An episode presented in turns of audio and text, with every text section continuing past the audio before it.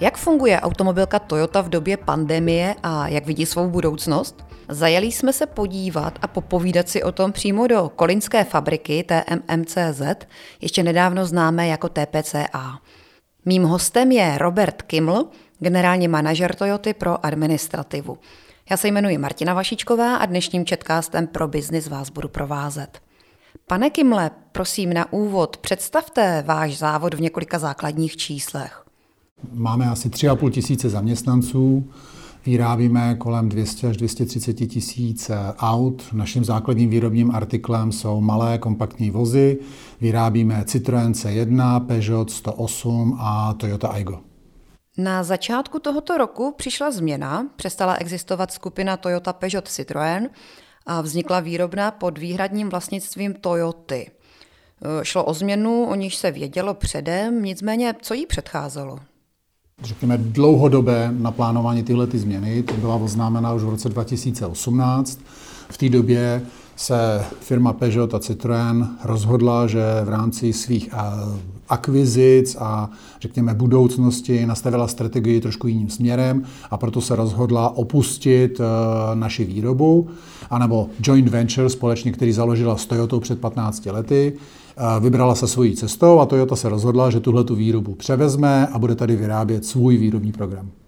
Proč? Proč to Toyota udělala? Je to strategie firmy. V té době, jestli si pamatujete, je to možná v roce 2017, firma Peugeot a Citroën se dohodla s firmou General Motors a zakoupila firmu Opel. Najednou získala obrovský výrobní kapacity, které patřily Opelu. V tom došlo k určitý revitalizaci celého procesu a výrobního segmentu a jejich strategie v tomhle ohledu se změnila. Nepotřebovali další výrobní kapacity v rámci České republiky. Co se v Kolíně nezměnilo? Co zůstane? Fabrika zůstává v České republice, výroba zůstává v České republice, naši zaměstnanci si udrží svoje zaměstnání, naši partneři a dodavatelé pokračujeme dál v biznisu, jako by to bylo předtím.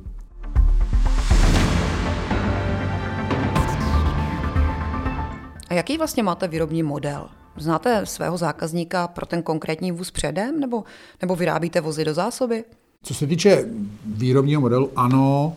A když dostaneme výrobní pokyn z naší centrály, abychom vyrobili nějaké auto s nějakými specifikacemi, tak toto auto většinou už má zákazníka. Ze 100% zákazník je jasný. 50% to jsou asi zákazníci konkrétní jméno, řekněme Robert Kimmel, a z 50% je to buď dealer nebo distributor, který zásobuje daný trh a potřebuje mít určitou zásobu automobilu, protože vykrývá určitý specifika trhu. Uvedu příklad v Anglii, kvůli placení daní, ekologické daní, tak nejvíc automobilů, co se týče uh, prodeje, se prodává ve dvou měsících v roce a proto ten distributor se musí zásobit, aby měl dostatek automobilů pro své zákazníky, kteří přijdou a nechtějí čekat půl roku, tři čtvrtě roku na nový automobil. Toyotu si lidé většinou spojují s Japonskem. Je na vozech, které sjíždějí z výrobních linek v Česku, ještě něco japonského? Pojďme se na to podívat trošku z jiného pohledu. Ano, Toyota jako firma je japonská firma.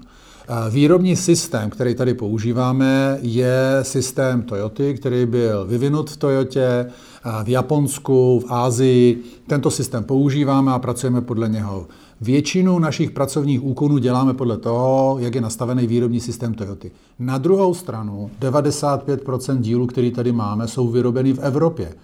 Část z nich vyrábějí japonské firmy, část z nich vyrábí evropské firmy, ale ta ten systém ty kontroly, ten systém toho designu a systém sledování jednotlivých prvků je nastavený podle Toyoty, to znamená podle japonské značky naší matky.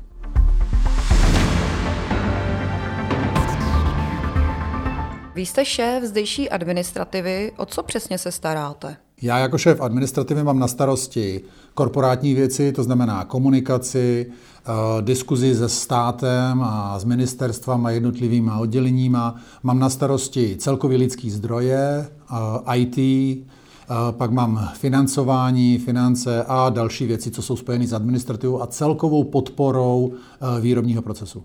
Je to právě rok, co už celý svět žije s pandemí COVID-19. Jakých bylo uplynulých 12 měsíců u vás v Toyotě? Musím říct, že v rámci své osobní historie je to jedinečný rok, protože Potkali jsme se s věcma, který tady v historii automobilového průmyslu jsme nikdy nezažili, aby jsme zastavili výrobu nebo aby jsme museli řešit takhle důsledně bezpečnost eh, našich zaměstnanců oproti něčemu, co tě ti velice těžce popsat. Jo? Eh, my máme silně nastavený bezpečnostní předpisy oproti eh, pohybu, nemožnosti se úrazu v rámci nadaného pracoviště, děláme ergonomický protiopatření a další. Ale co se týče virových, to je něco specifikum tyhle ty doby, na který jsme se museli nějak adaptovat a fungovat. Takže je to velice specifický rok. Začalo to dramaticky tím, že nikdo nevěděl, co se bude dít, jestli část eh, zaměstnanců je ohrožena, není ohrožena a eh, v rámci těch 12 měsíců nastala obrovský, nastal obrovský přerod. Že jsme se naučili fungovat. Zjistili jsme, že jsme schopni vyrábět, fungovat, pracovat i za těchto podmínek, ale nastavili jsme ty podmínky tak, aby jsme zabezpečili jak bezpečí našich zaměstnanců, ale tak, aby jsme mohli vyrábět a zajistit i budoucnost, to znamená práci na projektech do budoucnosti a neomezili budoucnost tyhle ty firmy. Dá se v tuto chvíli predikovat eh, ekonomický dopad pandemie na vaši firmu? Já vám můžu říct, eh, jsou dva pohledy. Jeden je do minulosti.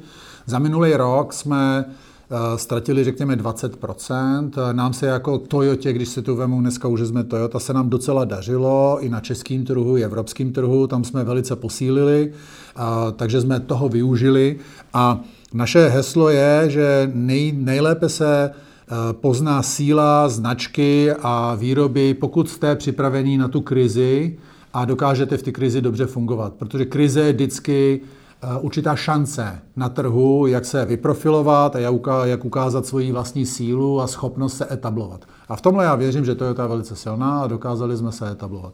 Samozřejmě vznikly nějaké ztráty. Co se týče do budoucnosti, to je, eh, to je takový koukání do křišťálové koule. Jo? Eh, já si pamatuju, když jsme se na podzim bavili, že přijde nějaká druhá vlna, pak jsme si mysleli, že kolem Vánoc se to vyřešilo a šťastně a zdárně půjdeme do budoucnosti. Mezitím se to šťastný a zdárný proměnilo v teoreticky ve velice kritickou situaci a teď jsme zrovna na třetím vrcholu nějaké pandemie a očekáváme, že se situace vylepší s ohledem na očkování a příští budoucnost. V tuhle chvíli my jsme se naučili s tím letím žít, dokážeme s tím letím žít a myslím si, že do budoucna budeme se muset naučit žít s pandemii jako takovou a fungovat paralelně se všema těma těmito procesy. Takže co se týče ekonomického dopadu, v minulosti ano, ztratili jsme část trhu, něco se nám povedlo a do budoucnosti uvidíme.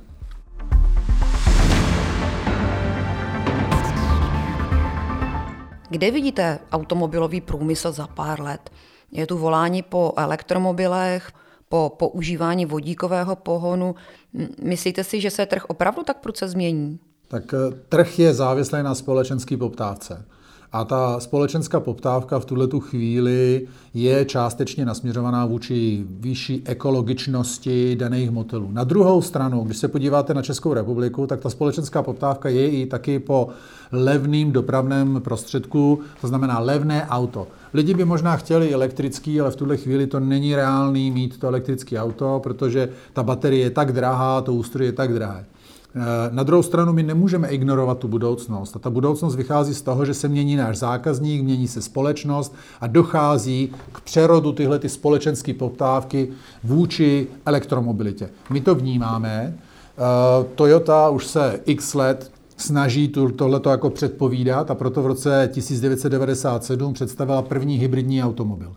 A my víme, že v dohledné době, řekněme 10, 20 až 30 let, dojde k totální přeměně automobilového průmyslu. Ale mezi tím musí nastat nějaký takový ten přerodový čas, kdy se přesuneme do toho nějakého úplně jiného, do nějaké úplně dimenze. A my věříme, že ty hybrid je určitá součást toho přerodu, kde vám zajišťujeme svobodu pohybu, ale zároveň už efektivně využíváme těch nových technologií, co se týče bateriových pohonů, elektrických pohonů a tak dále. Eh, je těžký říct, která technologie do budoucna bude fungovat. To nikdo nikdy neví. Pokud si vzpomenete na historii magnetických pásek a co bylo před ním a jestli bude uh, DVD nebo bude CD a tak dále. Dneska už nemáme ani CD, ani DVD, ani pásky a tak dále. Prostě ta technologie se vyvíjí a v určitým uh, momentu se ten zákazník rozhodne pro určitou technologii, kterou predominantně bude využívat a pak následuje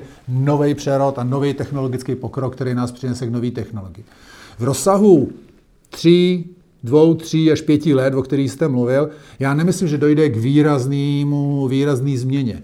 Je pravdou, že většina automobilek přijde s modelama eh, elektrického ražení nebo eh, hybridního nebo plnohybridního ražení a tak dále. Už jsou na trhu i auta vodíková, ale teď se uvidí, která z těchto těch technologií nabere na významu a dostane se do toho popředí. Ale že bych došlo v rámci dvou, tří, pěti let k dramatické změně zákaznické nálady, to nepředpokládám, postupně se bude měnit. Samozřejmě firmy, možná ti bohatší se budou snažit přejít do toho elektrického módu, ale většina obyvatelstva, většina firm bude eh, na ty bázi má datě dál ekonomické výhodnosti. To znamená, zakoupí si výrobek, který dokáže ekonomicky eh, zafinancovat, udržet, ale taky jim dá určitou svobodu. Takže ty elektrické modely jsou dobrý, pokud uh, budeme mít tu infrastrukturu a budete mít tu svobodu pohybu, ale v tuhle chvíli uh, to ještě není na takové bázi, aby to bylo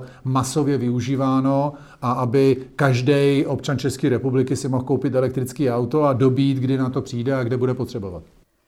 Český zákazník hodně kouká po ceně. Hm, jdou vůbec dohromady principy levnosti, úspornosti a bezpečnosti u aut?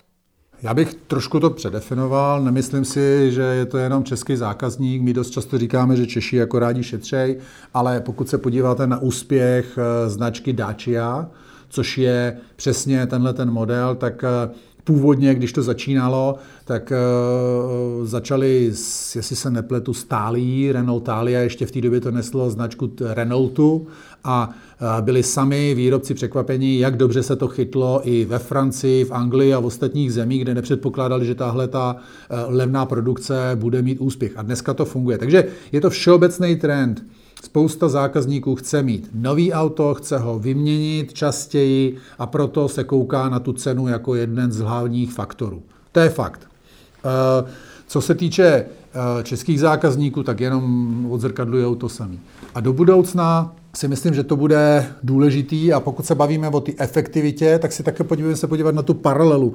V roce 1900 kdy 990, kdy byla sametová revoluce, těsně potom jsme si kupovali automobily, které stály půl milionu korun, terénní automobily 1,5 milionu korun a to byly pro nás nepředstavitelné finanční prostředky. Podívejte se, kam jsme se posunuli za těch 30 let. Dneska eh, těm největším segmentem, který roste, jsou SUV segmenty, a to jsou dražší auta, které stojí od 600, 700, 800 tisíc nahoru, ale tyhle auta jsou v lepší výbavě, než byly auta v roce 1990, ale jsou ve stejné ceně, anebo ještě nižší ceně.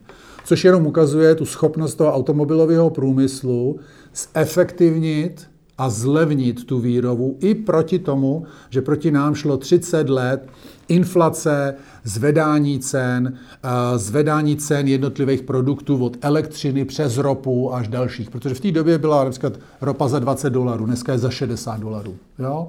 A my jsme dokázali zefektivnit naši výrobu natolik, že ta cena automobilu je v současnosti skoro úplně stejná jako 1990, anebo dokonce levnější. K příjmům našich obyvatel. Myslí si Robert Kimmel, generální manažer pro administrativu automobilky Toyota. Děkuji za rozhovor. Taky děkuji a nashledanou.